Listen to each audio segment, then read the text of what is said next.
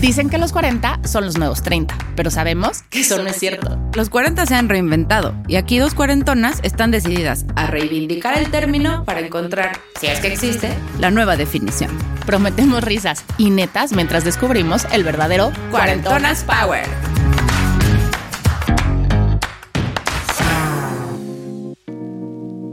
Calladita te ves más bonita.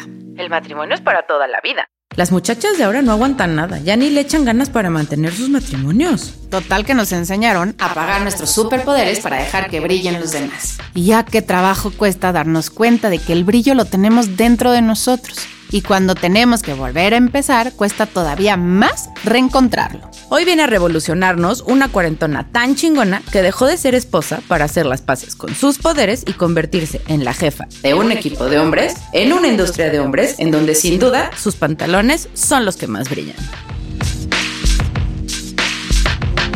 Hola, somos Mariana Fernández Y Andrea Sordo, en este nuevo capítulo de Cuarentonas Power. Hoy tenemos en casa una súper chingona que ha ido contracorriente y desde siempre ha logrado vencer todos sus miedos y pelear contra el micromachismo con su ejemplo, su talento y su chamba. Dueña y mera jefa de una empresa de diseño industrial, divorciada, sin hijos y divertida como pocas. Con ustedes, Roxana.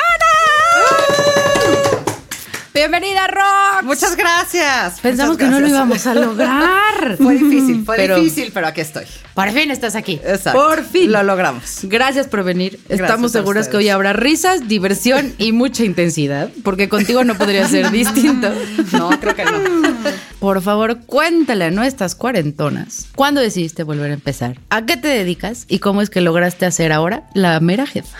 Bueno, tengo una empresa de diseño industrial. Básicamente me dedico a hacer eh, escenografía tanto para eventos como para televisión. Y esto comenzó como una reinvención. Bueno, yo, yo tenía una compañía antes con mi ex marido. Viene un divorcio bastante dramático, vamos a ponerle así. Y pues a la hora de reinventarse, pues decidí hacer esta compañía nueva, inventándome de nuevo y empezando de cero. Y pues así llegué a esta nueva fase. Rox, hablas de escenografías para tele. O sea, eso que cuando nosotros prendemos la tele, Eso que todo mundo ve. decimos, no manches, qué bonita sala, qué bonito quedó. Eso es lo que hago. Alguna vez, te voy a contar, André y yo concursamos un tema para Mundial. Y Para a nosotros Mundial nos fue Brasil. el Mundial de Brasil. Y nos fue no complicado pensar en la escenografía, creo que nuestra mente siempre ha volado, pero a nosotros nos costó trabajo que nos creyeran que dos chavas podían hablar de fútbol, ¿no? O, o poner cosas que tuvieran que ver con fútbol Claro, porque finalmente es un mundo de hombres, ¿no? Empezando por quienes toman las decisiones en Mm. un canal de televisión. El 90% de las personas son hombres, ¿no? Eso es muy complicado. Y fíjate, curiosamente, yo empecé con, con Brasil en, el,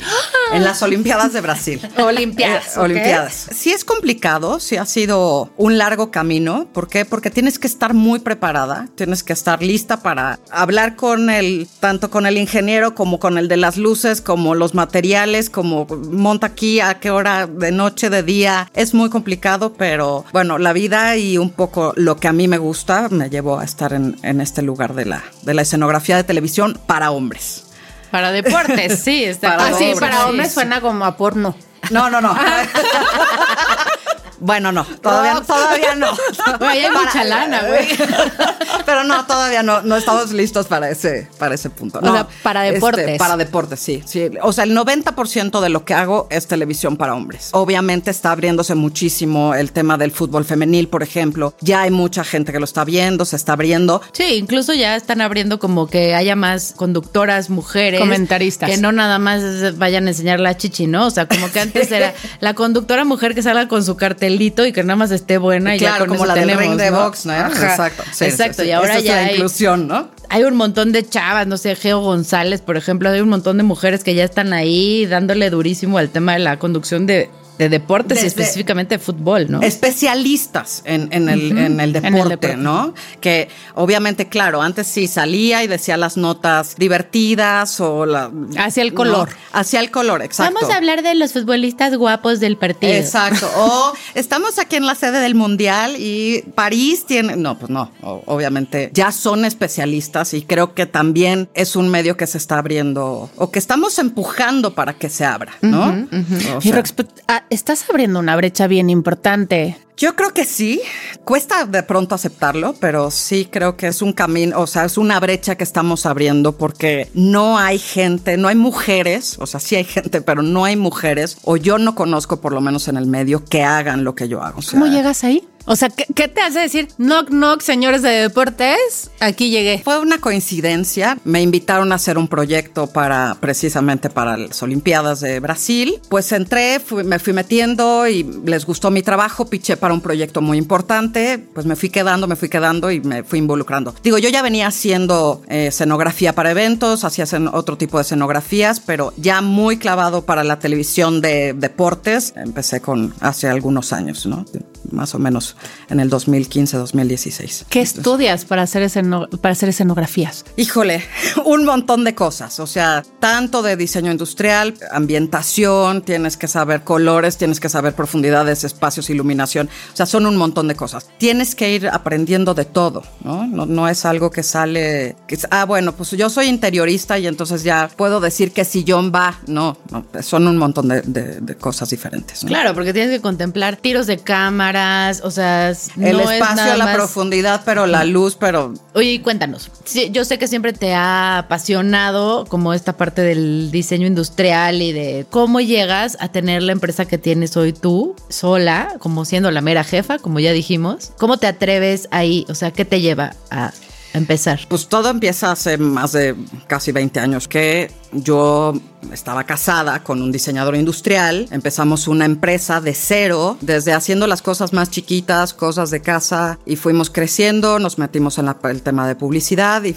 haciendo escenografía para eventos, etcétera, etcétera. Y bueno, después viene un divorcio y pues no me toca de otra más que reinventarme y decir, bueno, pues ahora voy sola, ¿no? Sabía que era lo que me gustaba. Obviamente al principio no fue fácil, pero sabía que tenía muy claro que eso era lo que quería seguir haciendo. ¿Cómo te atreves a, a decir, bueno, esta empresa que fundamos nosotros dos, que al final es un trabajo de los dos, pero que uh -huh. él era la cara, que él era el diseñador industrial? Él era el diseñador, él era el que tenía todas las medallas. Exacto. ¿Cómo, cómo dices, voy a empezar otra vez y voy a empezar en esto, porque esto no es algo de él, es algo, algo nuestro. nuestro. Y yo soy buena en esto y yo quiero seguir en esto, ¿no? Eso fue un proceso muy largo, o sea, me llevó mucho tiempo, o sea, puedo decir que casi dos años me llevó darme cuenta que sí era mi sueño, que empezó como el sueño de los dos o algo compartido, más tirando hacia él, pero que yo me diera cuenta que sí me gustaba, que sí era lo que me apasionaba y que se quería seguir haciéndolo, no porque, ah, ya lo sé hacer y entonces me sigo por este camino. No, sí me apasiona, sí me gusta, sí soy buena, va, me aviento. No me queda de otra más que aventarme a hacerlo sola. Ya no está este, este otro personaje con el que compartes un montón de cosas, responsabilidades, toma de decisiones. Ya no está. Entonces vas sola, sí puedes, sí, pues ni modo, vas. Así de, ya sabes nadar, brazada uno, brazada dos, patalea, va, me la aviento. Sí, es como la bicicleta con llantitas. ¿no? Sí crees que puedes, pero no sabes, pero te le quitas una y luego la otra y bueno, pues sin modo, la avientas. Así de mamá, sin manos. exacto. Creo que la parte más difícil de estos nuevos comienzos es justamente creértela, quitarte como estas sí. telarañas y decir, claro que puedo, claro que me gusta y voy, pero no es un proceso fácil. No. Yo sí quiero entender quién era la Rox antes del matrimonio, la Rox del matrimonio y la Rox que se la cree, porque al final tuviste que haber pasado como estas tres etapas, ¿no? Antes de casarte, quién eras tú, qué te gustaba, eh, qué te ilusionaba. En el matrimonio, pues te ilusiona hacer un plan de vida y construir algo con tu pareja, que en ese claro. momento es esa empresa. Y cuando te quitan tu empresa, el matrimonio, o sea, no que te quitan, así que se la robaron, sino pues, sí, sí. se acaba, ¿no? ¿Dónde te vuelves a encontrar? Yo creo que siempre he tenido una parte de hacer cosas muy arriesgadas y muy diferentes. O sea, sí no fui la niña promedio, creo yo. La que va a la primaria, secundaria, prepa, pero luego pues, la universidad y se casa y es. O sea, nunca fui esa ¿Sacaste niña. canas verdes? Seguramente. seguramente sí, porque no fui la, la, niña promedio, ¿no? Entonces sí era muy diferente, así hacía cosas diferentes desde muy chica. Y luego viene pues esta parte de, bueno, vamos a casarnos. Digo, yo vivimos juntos un tiempo, nos vamos a casar, empezamos este negocio desde muy, muy al principio. Y entonces viene como esta época de, de estabilidad, digo, lo, lo entrecomillo, ¿no? Porque uh -huh. no, es, no es una estabilidad total, pero vamos, ya estás haciendo haciendo algo o construyendo en pareja y de pronto te encuentras sola en la nada, de- se, te acabó, se te acabó el mundo. Pues parece que estabas en una zona muy, muy a gusto. Muy, muy de confort. Ajá, una- probablemente exacto, muy de confort. ¿Cómo se acaba eso? O sea, ¿en qué momento esa La verdad es que no, lo vi venir, no lo veía venir, pero mi ex marido llegó de un día para otro, eh, acabo de tener un hijo, ¿no? Con otra mujer. O sea, o sea, de la semana pasada nació una niña y es mi hija, y entonces obviamente no lo veía venir. ¿Ustedes tienen hijos? No tenemos hijos, ese es otro tema que fue fuerte, digo, fuerte entre comillas porque probablemente yo ya lo tenía como muy planchado, o sea, digo, desde que era chica nunca tuve este instinto muy materno y de pronto me diagnostican, bueno, a los 22, 23 años me diagnostican menopausia prematura, entonces prácticamente a los 25 años yo ya sabía que no podía tener hijos. Y a los 35 resulta que pues mi ex marido acaba de tener un hijo con otra, ¿no? Entonces sí fue como, uff,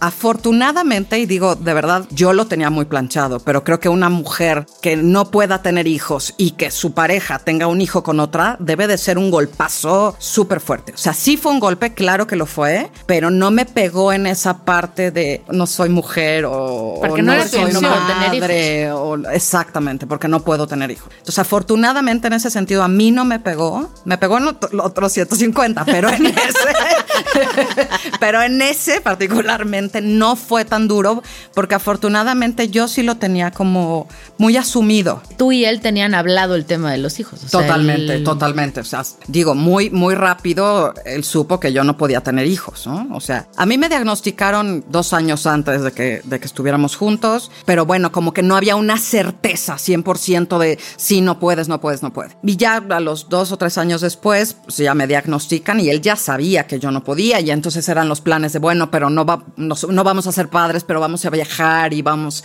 tendremos otras cosas y... este, Perros. Perros, tuvimos muchos perros. Oye, este, como diría Jessie yo, ¿quién se queda con los perros? me los quedé yo.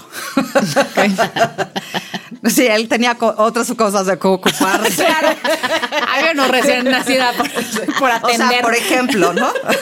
por ejemplo. No me puedo imaginar el. Por más que, que uno diga, bueno, yo tenía muy asumido el que yo no iba a ser mamá y nunca fue tu sueño, pero él se está acabando mi ideal de pareja y de vida y de proyecto de vida, de viajes, de construir la empresa, de crecer juntos. Yo creo que lo que te pega mucho ¿Qué te es pega? el proyecto de vida. Y de alguna manera esta parte, lo diría así, como el engaño, ¿no? De, "Oye, ¿para qué me dijiste que íbamos a viajar y estar tú y yo solos y que vamos a construir la vida de otra manera? Cuando al final, pues no iba a ser así. Tú sí tenías una agenda, ¿no? Que probablemente no me la dijiste, no fuiste honesto ni contigo ni conmigo, una agenda de yo sí quiero tener hijos. Entonces creo que eso es lo que lo hace complicado, esta parte de deshonestidad. Aunque creo que sobre todo nuestra generación no tenía la claridad, no sé, como e- es- esta, por, por lo menos hacerte la pregunta de quiero tener hijos o no quiero tener hijos. Ya Sí, estamos muy hecho. programados para tenerlos. Entonces, híjole, bueno, pues ella no puede, bueno, pues entonces ni modo, yo tampoco, ¿no? Pero...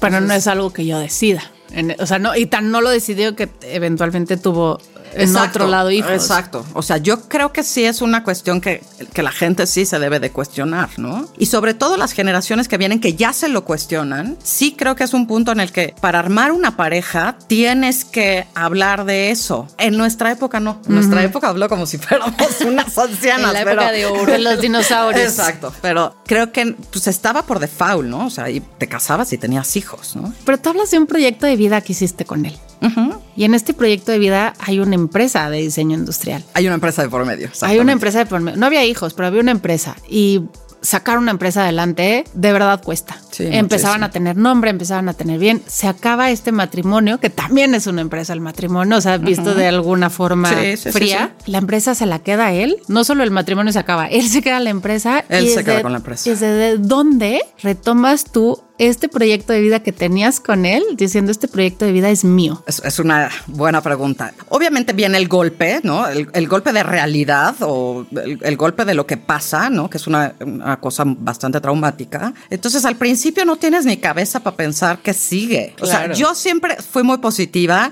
y decía, si esto está pasando por algo es porque viene algo mejor. O sea, no sé, se siente horrible, o sea, está de la fregada, pero algo mejor debe de venir. O sea, la vida no puede ser tan cabrona. ¿No? O sea, sí, claro. si te da un trancazo de, este, de esta magnitud, Porque algo bueno tiene que venir. Entonces, esa era mi ilusión dentro de, dentro de esta bruma de situaciones y emociones que afloraban. Buscaba como, como esta parte de, de sentirme motivada porque algo mejor viniera, ¿no? Entonces empieza un proceso de, de para dónde voy y qué voy a hacer y qué me gusta y de verdad, o sea, yo me ponía a escribir de qué me gustaba de todos los trabajos que había tenido. O sea, se los juro. Así de, cuando estuve en el trabajo de no sé qué, que me gustaba, ah, pues que iba yo en tenis y no sé qué, y en este, a que entraba tarde. O, sea, ¿qué me gustaba? Yo no sabía si quería volver a ser empleada, no, quería, no sabía si quería volver a aventarme un numerito de tener una empresa. Fue muy complicado empezar como a desmenuzar todas estas ideas y decir, ah, ok, sí, esto es lo que quiero y voy para allá y con todos los kilos que tenga que echarle y sí, voy por, voy por ello. Es que además en lo que estás tomando, tratando de tomar esta decisión profesional, estás también como envuelta en, en una bola un... de emociones brutal, brutales, brutal, o brutales. sea, de querer matarlo, de este de no saber para dónde, de sentirte triste, de no permitirte estar triste. ¿Sabes eh, qué? En, en, una situación así, creo que lo que a mí me pegaba mucho es, a mí me está cargando la chingada, o sea, literal, y él está feliz con su hija. Eso es lo que yo pensaba. Claro. O sea, no decía, no, pero a mí me va, me va a ir súper bien y no, no. O sea, yo pensaba, porque tú, uno también se imagina cosas, ¿no? Claro. Pues seguramente para él también fue duro. Eso yo no lo veía. Yo, a lo mejor él pensaba mientras yo estoy aquí despierto de madrugada y ella está roncando. es, probablemente, no lo sé. ¿Puede pero, ser? pero, por eso digo, ese, eso era lo que yo me contaba. A mí me está llevando la fregada, no sé ni para dónde voy, qué voy a hacer. Y él está feliz. Y, y sí, digo, claro, seguramente estaba feliz porque pues acababa de tener un hijo. Y yo creo que un hijo debe ser algo pues, que, que festejar. esa alegría, ¿no? Exactamente. Cor, yo sí lo hubiera matado. Así yo ya me vi con la corbata empieza, por Carlos. Me empieza a dar el así, o sea, como, como, disculpa, tuve un hijo la semana pasada, bueno, o sea, de un puñetazo en la nariz no te salvas, o sea. Sí, sí, sí. ¿De parte de quién? O sea, ¿de dónde sale? O sea, hay nueve meses para que nazca un niño. Esa es, esa es, la parte que yo creo que... De, en el no mejor sé, de las casos nueve, no. en el peor siete. O sea, ¿en qué momento llegas y me dices, acabo de ser papá? Y llevar la historia durante tanto, ¿Tanto tiempo. tiempo? No, no es fácil. O, o sea, sea llevar la mentira y decir, este, llego a mi casita con mi, y mi esposa, mi esposita y mis perritos, y, sí, y la, mientras la otra está gestando. Sí, sí, sí, no manches. Sí, sí, sí, sí, sí, fue. Es que es de historia de peli, ¿eh? Es un poco de terror. De hecho, mi terapeuta me decía en algún momento de alguien que le pasa algo así, tan, tan, pues es que es traumático. Creo que la, esa es la palabra. Traumático, claro. Es traumático. Muchas mujeres caen en el alcoholismo. Claro. O sea, mínimo. Lo más facilito, o sea, lo más barato que te puede pasar es que te caigas en el alcoholismo, ¿no? Porque si hay un shock mental, o sea, si hay un, una desconexión de, a ver, ayer éramos la pareja feliz, hoy estás teniendo, acabas de tener un hijo con otra, o sea, que no, no, no ¿Qué pedo que pasó? ¿Qué pasó? ¿Dónde me perdí? ¿Dónde me perdí? Exacto. ¿no? ¿En algún momento buscaste reconciliar? No, nunca. No, no, no. No, no, no había, no había para atrás. Y entre todo eso y tú no volverte alcohólica, agarraste fuerza. ¿De dónde agarras esa fuerza y montas tu nueva empresa que además hoy por hoy suena en una industria que a todos nos hace ojitos. ¿Quién no quiere trabajar para el deporte? Y para la tele. Y para la, la, tele. tele. Para la tele. O sea, sí. por supuesto que es algo que nos hace ojitos. ¿De dónde agarras esa fuerza y te plantas? Digo, no, no, no empecé haciendo tele con esta nueva empresa. Eh, te digo, yo siempre tuve esta cosa de algo, algo bueno tiene que salir de todo esto, ¿no? O sea, necesitaba buscar esa fuerza dentro de mí que me dijera algo mejor viene porque no, no puede ser este golpe de la vida, ¿no? Entonces, pues sí, buscando mucha fuerza interna Hubo un cliente que yo tenía con, con, la otra compañía que me dijo, vas, aviéntate. Entonces, ese fue yo creo que el, la patadita que me hacía falta para decir, va. Porque además fue desde, voy a pedir un crédito al banco, ¿con quién voy a trabajar? Porque yo ya no tenía taller, no tenía herramienta, no tenía nada. ¿Cómo le voy a hacer? ¿Cómo le voy a poner? Este, o sea, si era empezar de cero hice todo mi proyecto de cuánto podía ganar, mis, mis, cuentas, mis todo para, para arrancar. Entonces, yo creo que sí tienes que buscar una fuerza interna porque esa no te la da nadie. Probablemente sí, esa patadita que alguien más te dé, pero tú ya traes ese input de hacerlo, ¿no? Ya nada más te viene... falta a lo mejor el empujón que en mi caso fue este cliente que me dijo, vas, este, yo te apoyo y te puedo mandar proyectos y, ah, ok, me sigo. Porque también esta validación, ¿no? Que alguien te diga, güey, yo creo en ti. Híjole, sí, porque justamente estás con el autoestima en el suelo. No, no en el inframundo. O sea, ojalá en el suelo, güey. En el inframundo. O sea, cero autoestima, cero no valgo, no sirvo para nada. Entonces, bueno, vas, vas haciendo cositas que, que te van haciendo recuperarla poco a poco, pero realmente sí es, sí es un tiempo. O sea, sí es un periodo largo de ir como asomando la cabeza y decir, bueno, no estoy tan perdida, ¿no? Entonces, sí, sí necesitas esa patadita de alguien que dijo, va, sí puedes. Qué importante es tener siempre, la verdad es que de repente no reconocemos, pues esos como padrinos, ¿no? O sea, implícitos que, que, son el que te empuja. Nosotros, por ejemplo, en, pandemia tenemos un cliente que abiertamente nos habló, nos dijo, las primeras empresas que van a tronar son las chiquitas como ustedes, en eventos, en mientras yo pueda, les mandaré proyectos. Y hoy por hoy hace que hoy sigamos teniendo eventos, o sea, ya no nada más con él, sino con muchas empresas, pero fue ese creer en nosotras de podemos vivir una pandemia. Es que yo creo y podemos salir. Es, un espejo y si necesitas que algo de afuera te lo vuelva a decir, o sea, sí sale de ti, porque eso tú lo traes, pero sí necesitas alguien que te lo espeje desde afuera y te diga, yo creo en ti. Y yo siempre voy a estar súper agradecida con, con este cliente porque aunque ya no trabajamos juntos, siempre voy a estar agradecida porque fue esa persona que en ese momento clave te dijo, órale, vas sí es cierto esto de que todo viene de adentro de ti. Lo de afuera te espejea, ¿no? Y te ayuda y te, y te avienta, te anima, pero pero es de adentro de ti. Y entonces, ¿lograste agarrar este interior y, transformarlo? Es que suena muy romántico, pero yo no sé si yo no sé si es transformación. Sí, probablemente sí sea transformación. Yo creo que sí, algo sí se sí se mueve adentro de ti. Y no te, o sea, no empiezas a ver lo que te pasó ahorita, o sea, te regresas en terapia por lo menos te regresas hasta tu infancia, ¿no? O sea, ¿de qué pasó cuando nací para que entonces esto haya pasado ahorita? Entonces empiezas a sanar cosas que que probablemente esto lo detonó, pero que, que están desde antes, ¿no? Entonces, sí hay una transformación, definitivamente. No, y además también no es de un día para el otro, ¿no? Porque luego todo el mundo, ah, ya se divorció, no, güey, ya ponte las pilas y, güey, no, o sea, también necesitas un espacio para, justo, para encontrarte, para ir adentro de ti, para decir, a ver, tiempo. Para permitirte llorar, para ¿Cómo le hago? Exacto, porque no, pues no, no, son cacahuates, ¿no? Y luego también hay casos que sucede al revés, ¿no? Que dices, no, yo ahorita estoy fuerte y puedo con esto y la gente dice, no, güey, es que pobrecita deberías estar llorando, ¿no? Total que nunca le das gusto a nadie. Pero qué importante es encontrar los tiempos propios y atreverte a sanar, porque además es muy fácil también decir, bueno, tuve este fracaso, entre comillas, ¿no? o, me está pasando esto que me siento un chicle pegado en un zapato, pero tengo que salir, pero voy a hacer esto, pero no me importa lo que piensen los demás, o sí me importa, ¿no? O sea, como en, ese periodo. Hijo, sí, es que ese periodo es como, eh, sí, arenas movedizas, o sea, limbo, arenas movedizas, o sea, es todo junto, infierno, todo junto, porque en esta parte, por ejemplo, yo tengo, yo soy súper autoexigente, ¿no? Entonces ya tengo que estar bien y me tengo que recuperar y entonces no sé qué, y no puedes. Entonces te da más impotencia. Yo ya quiero hacer,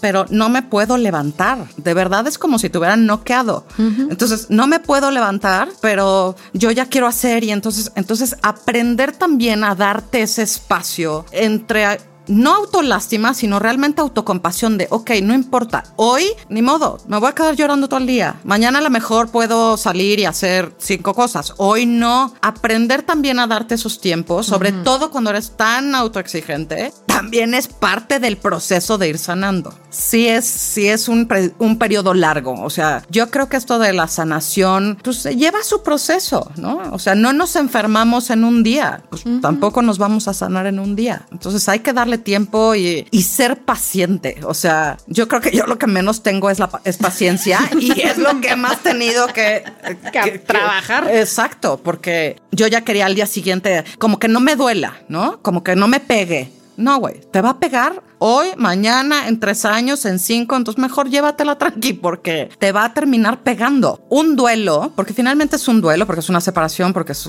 algo que se acaba, tiene un proceso. Y si no lo lloras hoy, no lo lloras mañana y te lo aguantas y lo tapas porque entonces sales con amigos o sales con alguien más o lo que sea, eventualmente va a salir porque ahí está dentro. Mejor hay que darle su espacio y darle su tiempo porque no, no funciona de otra manera. Tú en ese momento, por lo que entiendo, no te diste ese espacio y no te diste ese tiempo y lo fuiste encontrando como en espacios posteriores, a lo mejor en momentos más, más personales. O sea, no, no, no te encerraste a decir es mi tiempo de duelo y déjenme llorar. Sí, un poquito, porque no, porque no tenía fuerza. Es como si me hubieran noqueado. Porque primero vino la parte del divorcio y después, ¿qué vamos a hacer con la empresa? Como que fueron dos duelos de alguna manera. ¿Qué pasó con la empresa en lo que estaban solucionando el divorcio? Nos quedamos trabajando juntos. Eh.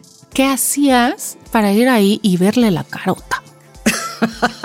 pues es que yo siempre vi esta, esto como una oportunidad de que algo mejor sucediera. O sea, es esta parte que te digo de, a ver, si esto pasó es por algo, porque algo viene mejor. Entonces, no es que me aferran decirle de groserías ni nada. O sea, trataba de hacerlo lo más llevadero posible, pero obviamente es muy difícil y muy complicado. O sea, realmente lo que nos tardamos fue en el proceso de qué va a pasar. Yo no me quería quedar con la empresa porque no tenía ni siquiera fuerza, tampoco quería que viniera un tema de, ah, entonces ella se lo quitó. ¿No? Entonces ella se vengó y le quitó todo y lo dejó en la calle y yo decía, no, o sea, no me iba a aventar un numerito de, de quedarme con la compañía. Entonces decíamos, o la vendemos o, o tú me compras mi parte, ¿no? Pero ese proceso también fue muy complicado, de, pero ¿por qué y cuánto y esto y lo otro? Entonces, sí fue difícil. Entonces son dos, dos duelos, ¿no? Yo decía, es que ya no tengo nada, o sea, no tengo trabajo, no tengo marido, no tengo cosas, fueron muchas cosas. Sí me di el tiempo de decir, no puedo, porque realmente no podía. ¿De qué te agarraste en ese momento? O sea, está muy bien tu fuerza interior, pero esa una la descubre con el tiempo. Yo creo que de esta cosa de algo bueno viene. Ese fue tu mantra, algo bueno, bueno. Algo bueno viene. Yo creo que sí, o sea, y fíjense, siempre en las situaciones de crisis más grandes, de lo que sea, siempre algo bueno trae. Y lo difícil en el momento, en el momento no lo ves, o sea, lo complicado es atravesarlo. Lo complicado es atravesarlo, o sea, porque vas a ciegas, porque no tienes ni idea, porque estás triste, porque estás roto por dentro. Claro que no lo ves, pero si te dicen allá adelante hay una luz, ese es tu feo, tu lo que de lo que te agarras. Tu faro. Sí. Yo me acuerdo que yo sí pensaba, cada día que pase me acostaba, era, es un día menos. O sea, estoy un día más cerca de que esto acabe. No sé cuándo acabe, pero estoy un día más cerca de que acabe. Sí, claro, y yo creo que ver, ver las cosas con esa filosofía es, híjole, es un gran consejo, porque además para unas pueden ser tres años, para unas pueden ser 30, o sea, no sabes, cada quien tiene su proceso, su propio proceso. O nunca procesarlo. Sí, también. De seguir, es que ese desgraciado me echó a perder la vida. no, Pero hay mucha gente que, se enfrasca. sí te puedes enfrascar, o sea. Sí, claro. está muy Me echó a perder la vida y entonces, y le das todo tu poder, toda tu vida gira alrededor de lo que la otra persona hizo en su momento, ¿no? bueno, malo, regular. ¿Y qué tal que todo ese poder que tenemos, al momento de que no lo reconocemos, que nos tienen que pasar eventos traumáticos como los pones para que voltemos hacia nosotros y decir, claro que tengo un superpoder, pero todo este poder se los vamos colgando a ellos. Ah, siempre. Les vamos poniendo la medallita y entonces los vamos puliendo, ¿no? O sea, yo siento como que hasta que va uno le saca brillo y que mi güey, sí, que mi güey sea el que más brille y que yo llegue a mi cena de la familia y digan, mira lo que poderoso y mira lo que exitoso y nosotras nos quedamos en ese atrás que lo ayuda a brillar, pero nunca se nos reconoce hasta que no nos quitan a este brillito y entonces nos toca nos brillar. atrevemos. o sea, una parte es que no te reconozcan y otra parte es que no te atreves a decir, si tenemos una empresa somos 50-50, yo hago esto y él hace esto y que él se encargue de eso y yo no puedo. Y cuando no tienes esa parte es cuando te atreves. Te atreves a experimentar y a decir, ¿por qué le voy a colgar a ese güey las medallas que yo hice? Pero yo creo que sí lo traemos un poco de educación, ¿eh? No creo que nosotras estemos acostumbradas a colgarnos las medallas. Siempre es. Nos gusta tener este hombre que brilla. Sí. De pronto podrá ser incluso hasta un bulto, ¿no? Que, que nada más está ahí como de parapeto, ¿no? O sea, pero él es el que sabe o él es el que se va a enfrentar o, o sea, no sé por qué lo hacemos, pero creo que no estamos acostumbradas a que sean nuestras responsabilidades, por lo tanto nuestros logros o nuestros errores, ¿no? Claro. O sea, sí, ni para bien ni para mal. Ni, ni me, pa- ni me equivoco ni brillo. y bueno, eso también te quita responsabilidad. Entonces, no estamos acostumbradas tampoco a abrazar esa responsabilidad para bien o para mal. No, es que él es el que se equivocó, equivocó, ¿no? Él tomó las decisiones. Entonces, también tiene que ver con un tema de responsabilizarnos. ¿Tú crees que si no hubiera pasado todo este tema del divorcio, tú te hubieras atrevido a hacer algo como lo que estás haciendo hoy? No, porque no, definitivamente no, porque finalmente pues vamos juntos, ¿no? Somos la parejita. Sí, está muy romantizado este tema de la codependencia, de todo lo tenemos que hacer juntos. Si ya empezamos juntos, como que ¿por qué lo iba yo a hacer sola? Sí, si yo quisiera empezar un negocio de cualquier otra cosa, probablemente sí, pero así decirle, oye, yo creo que ya no vamos a estar juntos y cada quien tiene su compañía y no creo. Y después del divorcio y ya con tu nueva compañía, ¿en qué momento te diste cuenta de tu propia luz? Es difícil verlo. O sea, yo creo que tienes instantes de pronto que, ay, como que esto no me salió tan mal. Mira. Pe- no soy tan güey. No creo que sea algo que estemos pensando constantemente. Yo creo que deberíamos de hacer un acto de integración de estas cosas que suceden afuera y que son parte de lo que tú estás haciendo. Pero es muy difícil. Yo creo que en este tema de que de pronto caigamos en el ego o no seamos lo suficientemente humildes, entonces como que desde ahí a veces siento que lo rechazamos. Que deberíamos de empezar a abrazarlo. Sí, pero es como, eh, hay que presumida, ¿no? O de pronto hay un prejuicio en ese sentido. De si tú dices, güey, sí soy bien chingona, ay, mira la que payasa, ay. Ay, no te aviso que desde que entraste ahí estás sentada aquí es porque eres una cuarentona bien chingona. O sea, es, es, más fácil cuando te- alguien de afuera te lo dice, ¿no? Está mal visto que nos reconozcamos las cosas que son buenas. Tenemos que hacer un ejercicio casi, casi de cada día decir, bueno, hoy que hice bien. Y no para que vayas y se lo digas a todo mundo, No, contigo para ti. mismo. Es de integración contigo. Oye, me salió bien el pastel, el proyecto, lo, lo que sea. Pero creo que sí tenemos que hacer más ese ejercicio, sobre todo, sobre todo nosotras. Reconocernos y, Y y autoapapacharnos, ¿no? Y festejar nuestros triunfos. Festejarnos, festejarnos. Sí, porque creo que eso hace que nos vayamos apagando y que entonces sea más fácil también colgarle la medalla al otro. Es mucho más fácil. Porque no tienes que lidiar con eso tampoco. Ni con el éxito, ni con el fracaso. Exactamente. Entonces, responsabilízate también, así como de las cosas en las que las riegas, pues de las cosas que haces bien y no nos incomoda. Fíjate que hace poco tuvimos una serie de eventos, ¿no? Y nos reconoció el cliente enfrente de todo el equipo. Yo no nos volteé a ver a Andrea. Sé que lo hacemos muy bien. Estoy consciente de eso. Pues se me empezaron a poner los ojos así con agua y volteé a ver Andrea. Le dije, ya voy a llorar otra vez. Porque no estamos acostumbrados a que nos digan, lo hiciste bien. Y no estamos acostumbrados a ese apapacho. No, no, no. Es parte de todo lo que no sabemos manejar. Lo bueno y lo malo. Tampoco sabemos manejar ni el amor, ni el éxito, ni la abundancia. No lo sabemos manejar. Entonces mejor alguien más que se lo lleve. Porque sí te cuesta trabajo. Te- te hace sentir incómodo. Ay, este... Gracias, pero. ¿no? Y si ves o a- te hace llorar.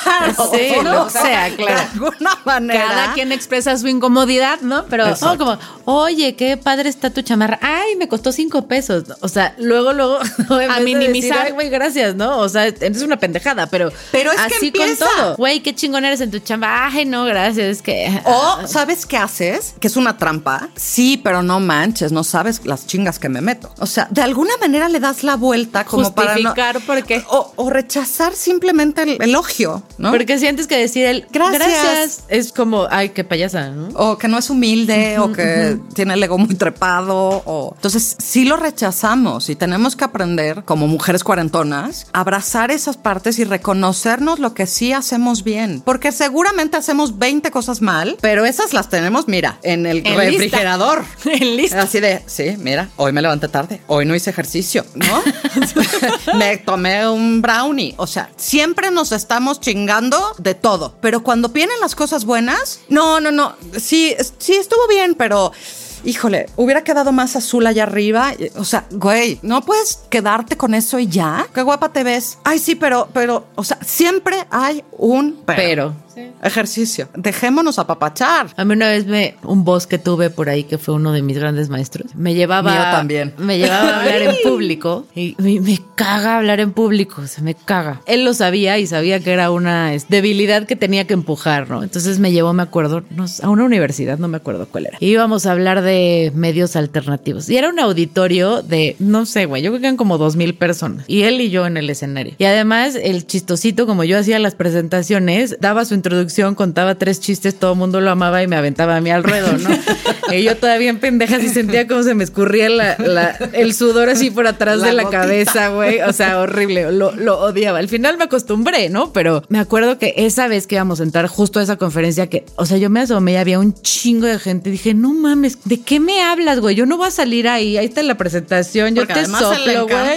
Sí, a él le encantaba, él era como pez en el agua ahí, y si se hubiera podido poner a cantar, se hubiera puesto a cantar, güey. Y se me queda viendo y me dice, aquí la que sabe eres tú, la que sabe de qué va a hablar y la que conoce el tema eres tú. Entonces, párate ahí y habla, y ellos van a escuchar lo que tú tienes que decir. Tú no vienes a ver qué, qué están pensando ellos de lo que dices, ¿no? Ya salí como pude, hice el... Hasta tu speech. Eché mi speech, nos fue súper bien en esa presentación, salimos, aplausos, no sé qué, no sé cuánto. Y le digo, es que adelante había unos güeyes que me estaban haciendo jetas, no sé qué, no sé cuánto. Y se voltea, me acuerdo perfecto en el coche y me dice, güey, tenías un auditorio de mil o dos mil personas aplaudiendo lo que tenías que decir y tú estás enfocada en dos pendejos que estaban hasta adelante haciendo caras por lo que quieras, güey. Estás perdiendo completamente el panorama de lo que sucedió, güey.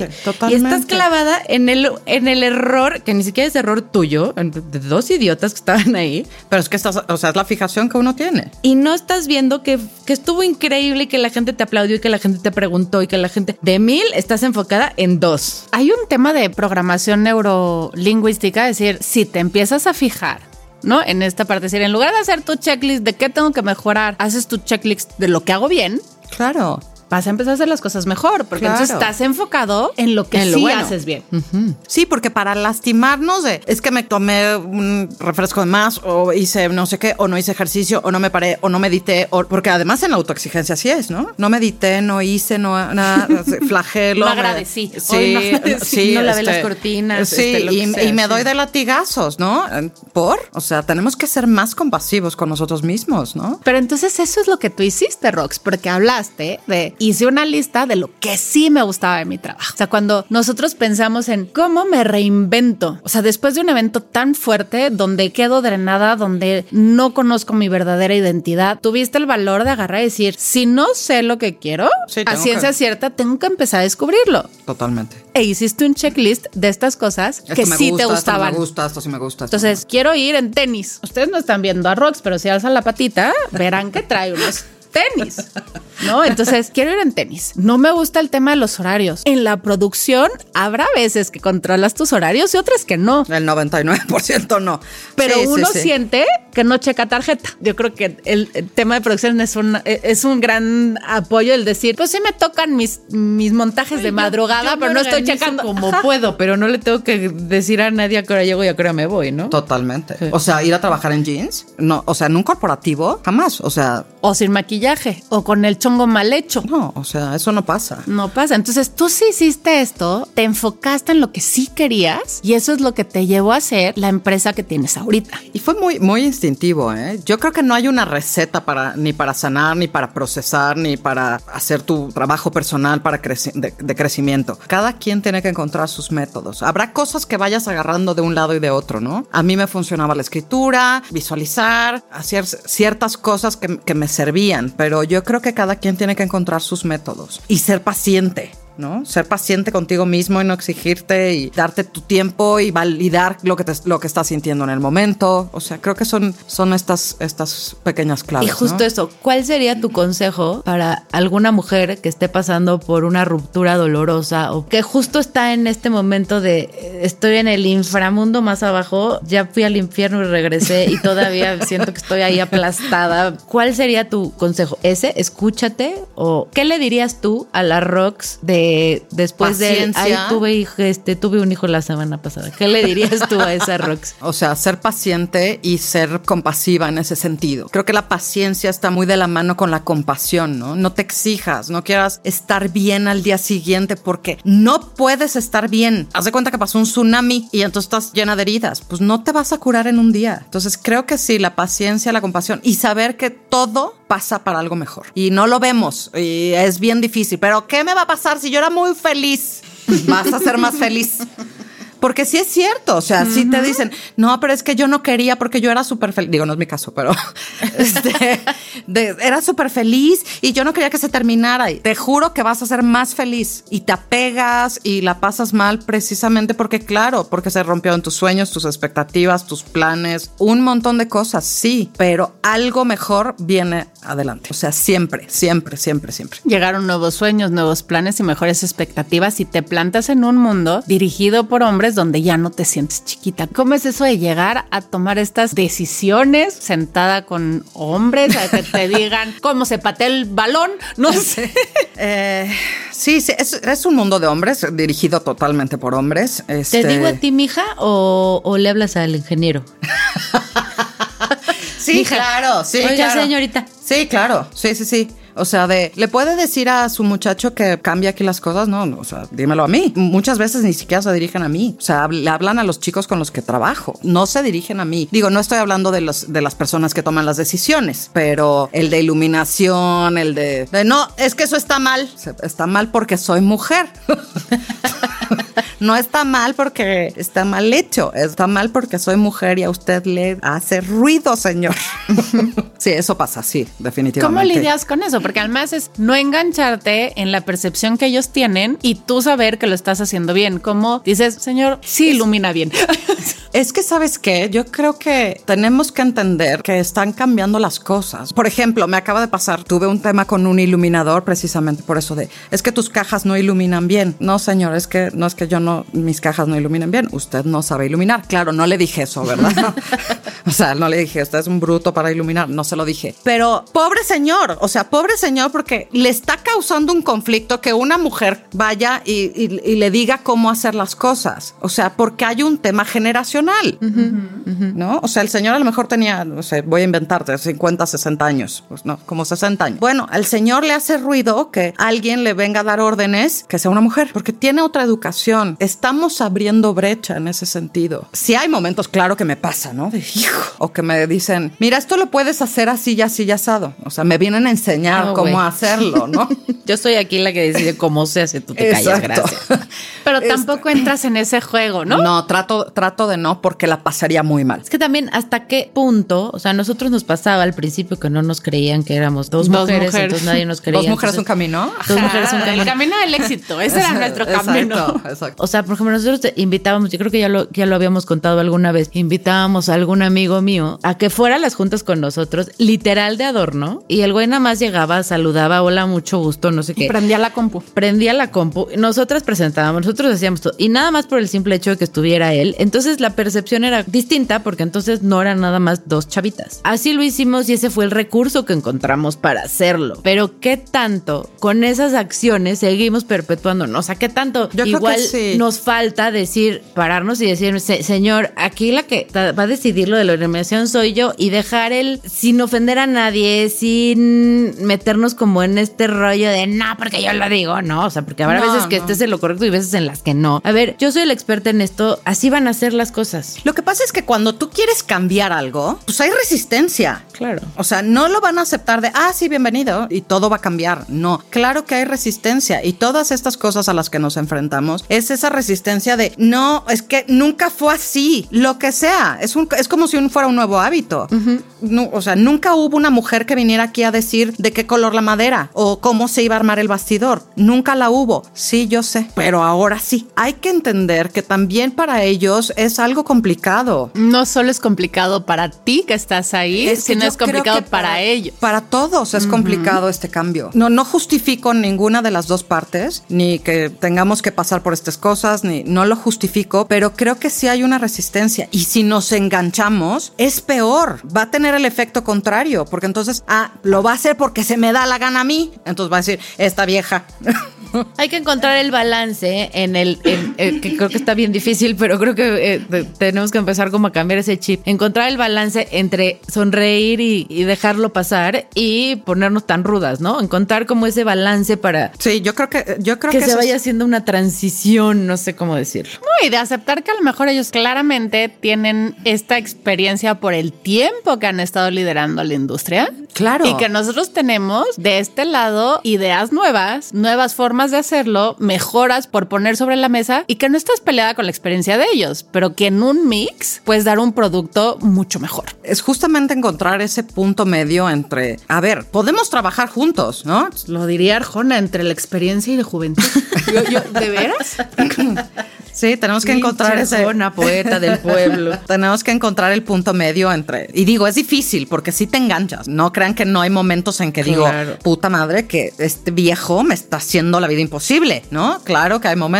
Oye, Rox, y al ser una mujer tan alfa en tu desarrollo profesional, ¿cómo es la Rox en su vida personal? No, pues hay que equilibrarlo. No puede ser tener esta fuerza todo el tiempo porque además te desgastas. Claro. O sea, sí tienes que tenerla porque si es una cuestión de energía masculina, voy a decirlo así, como de, hacer, o sea, la energía masculina está en el hacer, en el tomar decisiones, en ir a matar al búfalo, ¿no? Pero cuando llego a mi casa, que me traigan el búfalo, ya cocinado, ¿no? Porque si no, no, no puedes, no, no puedes. Es que en todo es un equilibrio, necesitamos encontrar también ese equilibrio. En casa, sí, nada más porque no tengo marido, pero si no, sería de, te pongo tus chanclitas, mi amor, y te preparo la cena.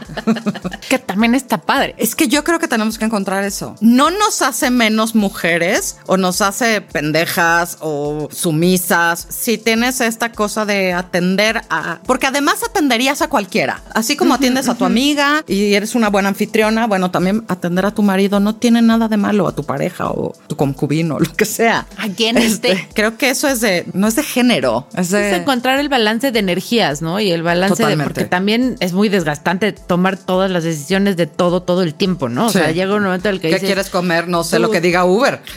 O sea, yo no sé si quiero la quesadilla, flor de calabaza de champiñones, güey. Tráeme una quesadilla. Exacto, sí, sí, sí, sí. Oye, ¿te volverías a casar? No. No, pero no estás peleada con las parejas, o no quieres parejas, o no te quieres volver a casar, o no quieres volver a tener una vida en la casita. ¿Qué es a lo que dices no? Yo creo que casarme no, aunque sí hay una parte que los humanos en general somos personas como de rituales y finalmente el matrimonio es un ritual, pero creo que es un ritual que puedes hacer entre dos personas, no necesariamente de, ah, y vamos a invitar a los 500 personas y no, en ese sentido, o sea, si, si me dijeras por el papel o porque, no, creo que no lo haría. Pareja sí, por supuesto, cero estoy peleado con eso y creo que tampoco vivir con alguien. Ya cuando viviste solo y decides de qué color quieres la pared, ya no quieres este, negociar. Negociar. Decirle que se va a ver bien iluminado a tu forma. Exacto, exacto, exacto. O sea, juguemos a las visitas, tú vienes tres días, luego yo voy, así, Frida y Diego, padrísimo, ¿no? Este, la casa rosa y la casa azul, pero sí vivir con alguien creo que ya no. Bueno, hay una nueva tendencia que si se casan, firman su papel, pero ¿quién vive en su casa? Tendrás que definir para qué quieres el papel. ¿Va a tener algún beneficio? Ah, bueno, pues sí, ¿no? Si no, ¿para qué? Ah, sí, porque voy a hacer la de heredera universal y pues me conviene casarme. Ah, bueno, pues cada quien. Yo creo que yo en ese sentido creo que no le veo más a esta edad. Si tienes hijos, claro que es importante. O sea, hay muchas cosas que sí que te da cuando estás más chavo, ¿no? no yo tengo un hijo de cuatro y nunca he necesitado el papel para nada. Igual en algún momento de la vida lo necesitaré, me lo pedirán para algo, no lo sé, pero hasta hoy no he necesitado el papel. Yo soy una feliz concubina. Es decirte que mis hijas ya están grandes y a mí siguen sin pedirme un acta de matrimonio ni de divorcio. O sea, es que además, ¿sabes qué? Las nuevas generaciones sí traen eso. Es como lo de los hijos. Sí se cuestionan y de verdad, o sea, chavitos de 18, 19 años, yo no me voy a casar. O sea, yo no voy a tener ¿por qué? Como, como ¿para qué me voy a casar? Entonces, nosotros sí veníamos programados con todo eso. sí, sin cuestionarlo, era lo que tocaba. Por eso nosotros estamos abriendo brecha. Los divorciados, no tengo hijos, me dedico a cosas que son poco comunes para las mujeres, en mi caso. O sea, sí estamos abriendo brecha, ¿no? Y es y por eso es tan, tan complicado. Pero está bien padre, uno que piensa como en dejar ese granito a la sociedad. Ese está, legado. Pues más que legado, como decir, oye, al menos ya abrimos un caminito. O sea, si a ti se te ocurre que quieres hacer eso, ya hubo alguien que lo hizo por ti antes y no será tan complicado. Claro, yo creo que empieza con la generación de nuestros papás, el cambio fuerte de a nivel social, pero todavía pues hay mucho rezago, ¿no? Y en la nuestra, Sí, somos la generación sándwich, yo siempre lo he dicho. Somos el sándwich entre... entre la tecnología, Sí, por todo. ejemplo, este, No nacimos con tecnología, pero vimos nacer la tecnología y... adáptate a la tecnología. Adáptate, claro. Y en este sándwich, ¿has descubierto algún superpoder? ¿Cuál es tu superpoder de los 40? No sé si la resiliencia, no sé si la conciencia o las dos cosas. El tener esta edad de pronto sí te da perspectiva. Ya la regué cuatro veces, como que esto ya es un patrón, ¿no? O Como sea, que empieza a ser algo o sea, conocido algo- para mí. Es algo que ya debe de llamar la atención, ¿no? O sea, cuando estás chavito, pues haces burradas de pronto y no lo piensas y no tienes como un parámetro. Hoy sí tienes parámetro. Tienes perspectiva, totalmente. Creo que es eso. Qué chingón. Pues no nos cansaremos de decirlo. El poder está siempre dentro de nosotras, aunque pensemos lo contrario, aunque creamos o sintamos que nos lo robaron, aunque se empeñen en hacernos creer que no, les jurito que sí lo tienen y que tenemos un chingo de poder adentro. Tengan paciencia, ya nos los dijo nuestra Sensei Sigamos tejiendo redes entre nosotras, apoyémonos, escuchémonos, dejemos de criticarnos, de juzgarnos. ¿Saben qué? Estamos juntas en esto. Conforme nosotras dejemos de perpetuar conductas machistas o micromachistas y encontremos este equilibrio entre las generaciones pasadas y las que vienen, seguramente las cosas irán cambiando como han ido cambiando hasta ahora. Creo que ahí vamos. Así es que a darle, a reprogramarnos, porque no, calladitas no nos vemos más bonitas y todavía nos queda un chingo de chamba por hacer. Así es que, Rox, mil, mil, mil, mil gracias, por venir, por contarnos tu historia, por inspirarnos, por todo. Te queremos muchísimo. Yo las quiero más. Yo las quiero más. Gracias. Gracias. Pues muchísimas gracias, cuarentonas, hoy más poderosas que nunca. Sigan compartiendo, mandándonos todas sus cosas tan bonitas que nos comparten. Recuerden, suscríbanse, síganos en TikTok, Instagram, Facebook, Twitter antes de que desaparezca. Y ya saben, nos encuentran como Cuarentonas Power. Gracias, a nuestro productor Fer Alanís y Santi querido, nuestro ingeniero de audio acá en Alanís Studio. Los amamos y esto se acabó. Adiós. Adiós.